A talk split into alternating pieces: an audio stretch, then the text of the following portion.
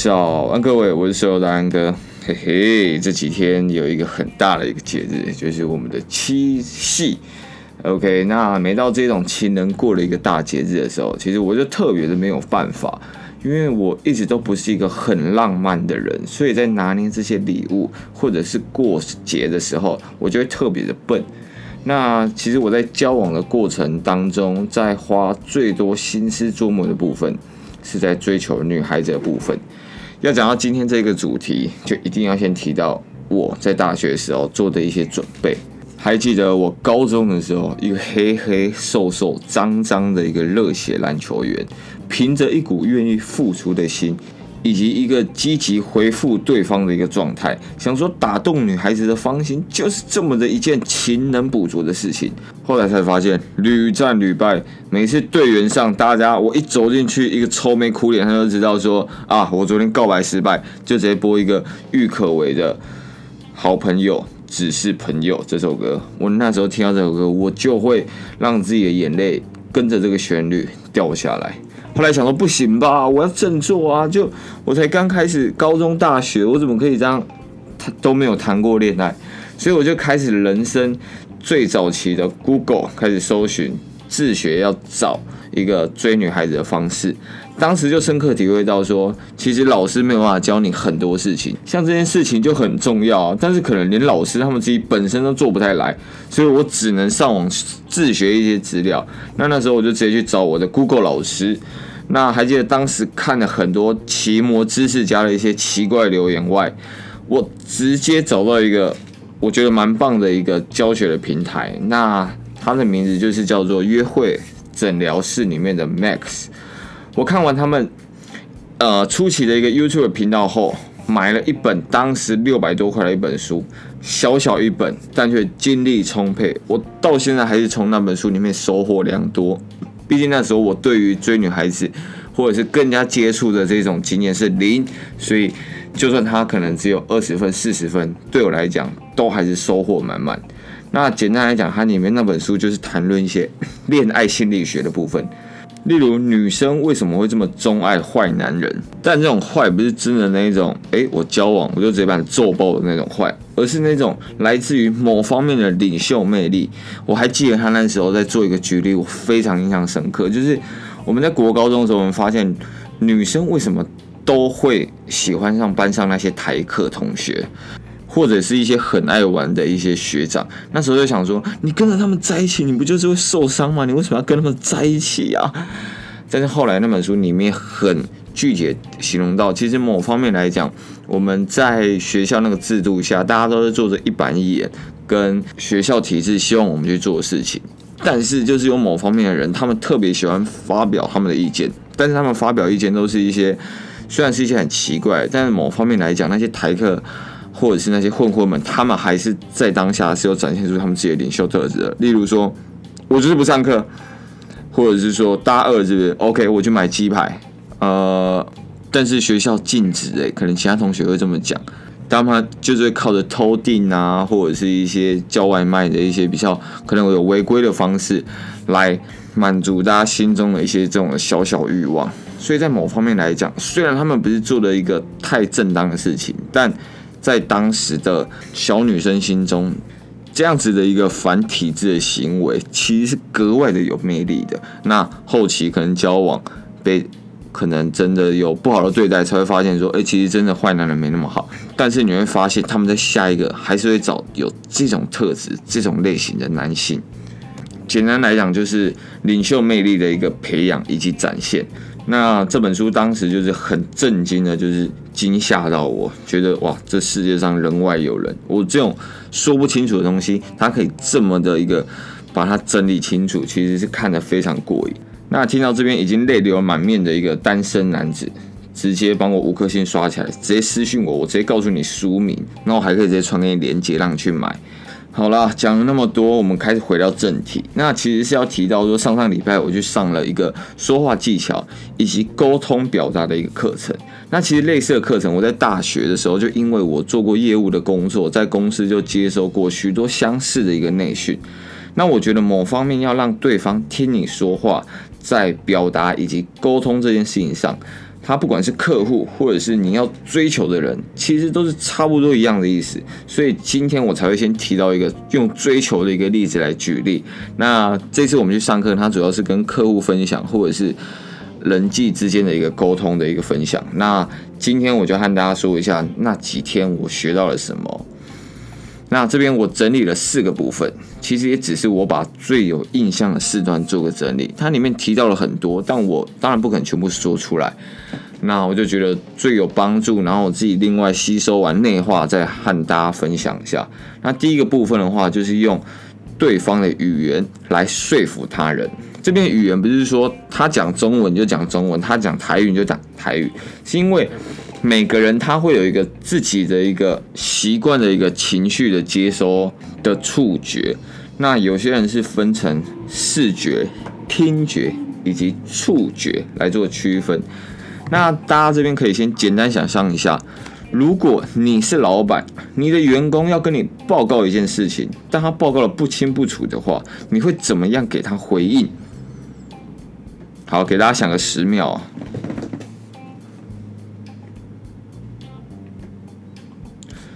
好，大家应该有一个自己简单的一个想法。那这边的话，我可以跟你们说一个简单的公式，来分一下对方是一个用什么类型的一个感觉在面对人。那视觉的人，他可能会回答你说：“呃，你能整理档案给我看吗？有没有一些图表可以让我直接去看？”OK，这是比较视觉的人，他会希望可以从呃视觉来判断说他想要理解的事情。OK，那第二种听觉的人，他可能比较会说，呃，那你这方面你可以当面跟我讨论一下吗？或者是我们面对面接触，就是我想听一下，呃，你跟我报告这件事情。那第三种触觉的人，他可能就会比较回答是，呃，在提到这个部分，我我想要先了解你的想法，为什么你会提出这样的概念？等等的，就是他会比较用感觉的部分来去了解对方到底在想什么。那当然没有人是百分之百的，可能是视觉或者是触觉，其实也只是比例分布的多寡而已。所以你可以用这样子的方式再去判断，呃，可能你面对到的那个人，你想要跟他建立关系，他是比较视觉性的动物，你在回馈给他的时候，你就应该比较用一些这样子视觉类型的语言来回答给他。那像视觉的话，就有几种那种名词，例如他可能说，呃，我可以看到这个报告吗？或者是你能够去想象这个报告吗？你能够去回顾这个报告吗？等等，都是视觉性的一个比较常见的一个用词。那听觉的话，可能说，哎，你可以去和我讨论一下这个问题吗？或者是，哎，你可以和我指导一下，教我一下这个问题吗？或者是，哎，那不然这样子，你看一下，你可不可以反驳我？我刚刚提出的一些论点。就是这些都是比较听觉型类型的一些用语，那触觉型的话，可能就是说，诶，我想要去感受一下你说的这个报告后面的一个意义，那或者是，诶，我我其实有点捕捉不到你这一个报告的意思，或者是以我目前的一个理解能力，我没有办法处理你说的这一个报告状态，所以这些是比较触觉型的一些字眼，所以如果你要用他的语言去跟他讲的话。那这样子的方式，你可以自己去做一下筛选。那如果你可以判断出他是哪一种类型的人，甚至你在做那个报告要缴交给他的时候，你就直接用那种类型，你可能就做出一个图表，或者是你直接就当面去找他讨论，让他去知道说你们是同一种人，跟你在一起特别的和谐。那第二个部分的话，就是我们同理呼应的用法。那在早期，我之前上过的一些业务课里面，我就曾经有听过一些前辈会说，如果你要增加跟人的一些说话的好感度的时候，你能够在说完话的时候，直接照着他最后句子里面说完的那一个名词再念一遍。例如，我等一下，哎，有一个人跟你说，我等一下想要去喝一杯咖啡，那你就说，哦，喝咖啡，好啊。OK，他们就会说，你就去附送他的最后的那一个名词，让他就觉得说，哦，你好像在呼应他。但其实这个说法其实现在已经早就被推翻很久，而且很奇怪。而你如果每一句都这样回的话，他会以为你真的是属鹦鹉的一个人。所以啊，这边提到了一个同理呼应，不是在讲那种传统学对方讲一次话的那种概念，是听清楚他话中的意思有什么，再找到个同理的一个句子去回复他。例如，呃，他刚刚说我真正想要去喝一杯咖啡，你可能就回答说，哎，你精神不好吗？怎么会突然想要去喝咖啡？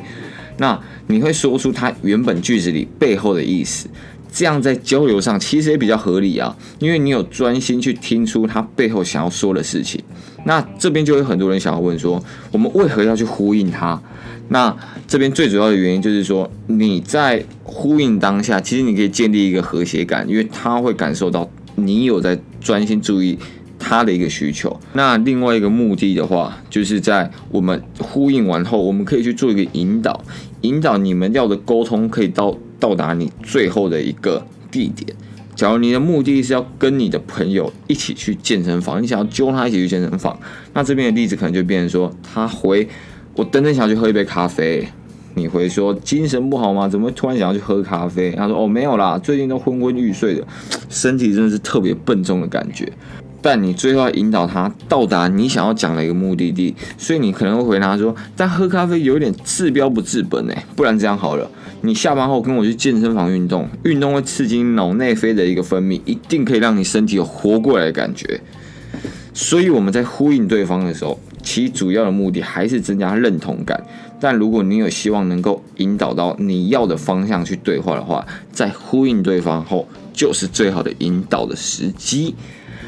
OK，第三个部分的话是展现你自己的一个领袖特质。那这边会有很多人认为自己不是天生领袖的料，觉得自己个性就是内向害羞啊，我不太敢发表自己的一个意见。但是要跟大家说一件很棒的事情是，领袖魅力一直都不是天生俱来的。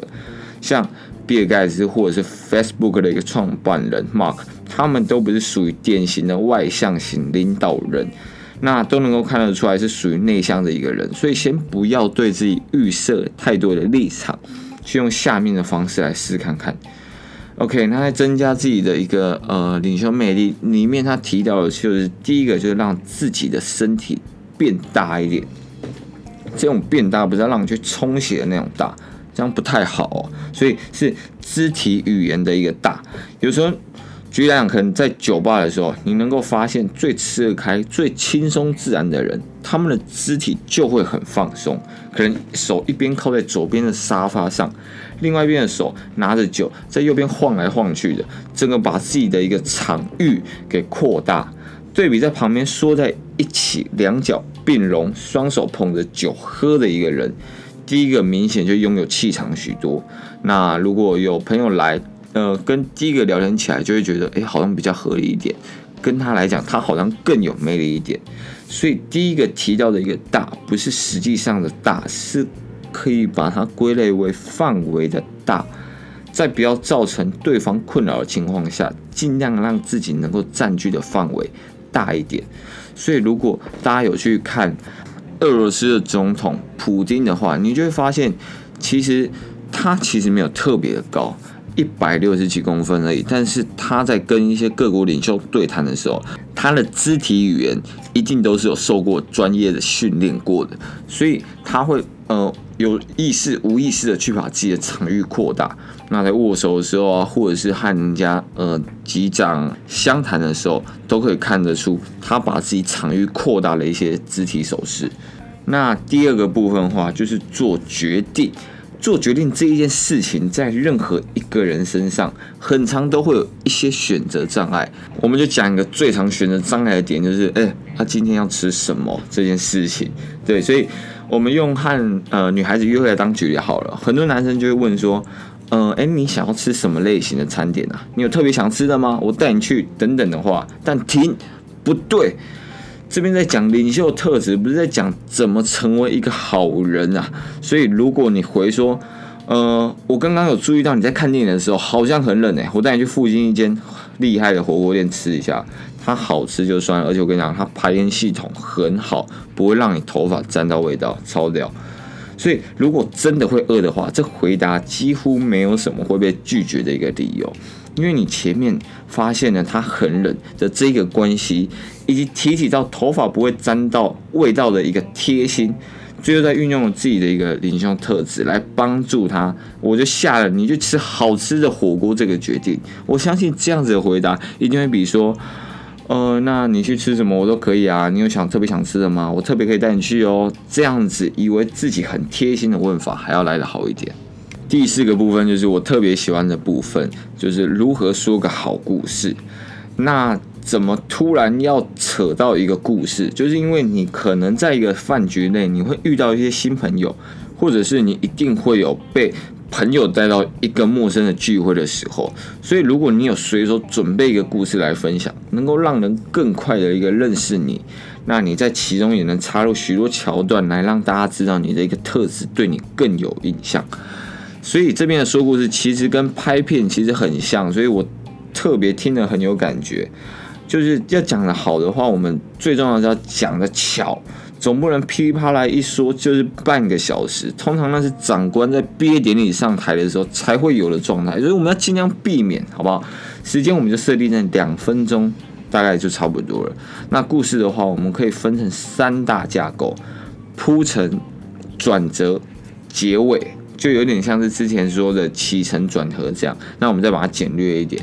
那最后非常建议再加上一个行动的呼吁。那一开始讲的一个铺陈的话，就是我们在铺陈的状态下，我们其实会慢慢让对方大概知道我们是一个怎么样的一个空间背景、时光背景，来让他们理解这个故事的开端是什么。那转折的部分就是这个故事走到一半，突然遇到了一件什么事情。那当时我自己讲的一个举例是，我出去呃潜水的时候。呃，本来很开心，等等的。我简单讲，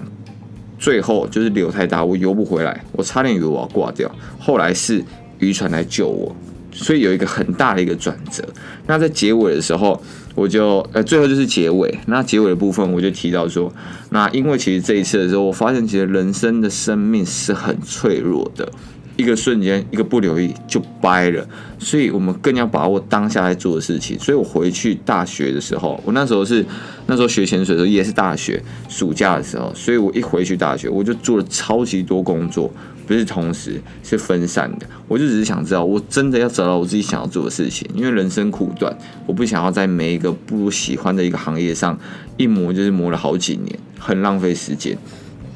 所以这也最后在结尾的时候，我变成一个行动呼吁，变成说我就是一个很追求自己想要做的事情的一个人，因为我之前有濒临过这种生死关头的情况，所以大家对我呃的印象可能就觉得，哎，这个人差点挂掉哦，呃，潜水的时候很危险啊，不要跟他去潜，等等的一些特质，所以就是让那些在听的朋友们。更了解你是一个怎么样的人。那最后你在说故事的时候，你可以再把它记住，要五大重点。第一个就是一定尽量让它轻松有趣，不要一开始就讲说哦，你那一天可能。呃，出车祸，呃，我真的很可怜，我人生最悲惨，就是不要去讲这些东西，因为大家都想听轻松有趣。就像我那时候讲说，虽然我是在生死关头，但是我用一个很轻松、很好笑的语气在讲，所以大家其实是比较不会有那么的有压力。那第二个部分的话，就是展现自己的特质，例如你可能你们会提到说，哦，其实我就是很爱大自然，所以我才会去潜水，或者是呃，在潜水的时候，我们大家就呼吁说，不要去呃擦防晒乳。那他们可能发现，哎、你其实注重海洋环保的一个人，就是可以把这些特质塞在一个你故事的桥段里面。那第三个的话，就是大方的讲，不要害羞。然后我刚刚提到的领袖特质的一些动作，就尽量把它发挥出来，让手尽情的摇摆，尽情的挥舞，不要去打到别人的脸就好了。那第四个部分的话，就是关键字。那这些关键字其实是帮助你自己。那例如我刚刚的那个简单故事，如果人家提到户外的时候，我可能我就可能可以讲这个故事；人家提到生死关头的时候，我可以讲到这个故事；人家讲到说渔船的时候，我可以讲到这个故事。所以里面会有很多的关键字，都可以让我。讲到这个故事，所以你要记住你这个故事里面的关键字，然后在他们提到关键字，突然聊到说，哎呀，一些海洋的事情啊，潜水的事情，哎，你就专门把这个故事搬出来，非常的合理。那最后一个最重要就是不要说谎，好不好？我们不要去把故事把自己编得很厉害啊，或者是加一些很夸张的剧情，让别人觉得。你很浮夸，那就算当时骗过了，你也很难知道说之后会不会就是哎、真的深入你的朋友圈，一聊一提到当初，才发现哎、好像根本也没有像当初讲的那么厉害啊，那么夸张。所以不要说谎，会让人家会有一个很不好的印象。OK，所以那两天上完课的话，其实我觉得呃有点在复习我之前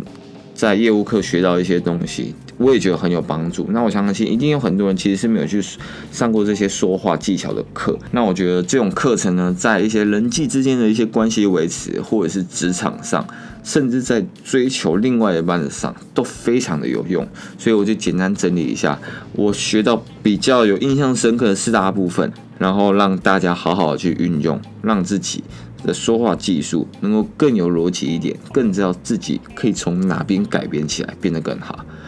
OK，今天大概就先这样。那如果有任何问题的话，当然可以私信我。那如果要知道我一开始看的《约会诊疗室》那本的书名的话，直接私信我。那也不要吝啬你的五颗星，帮我评价一下。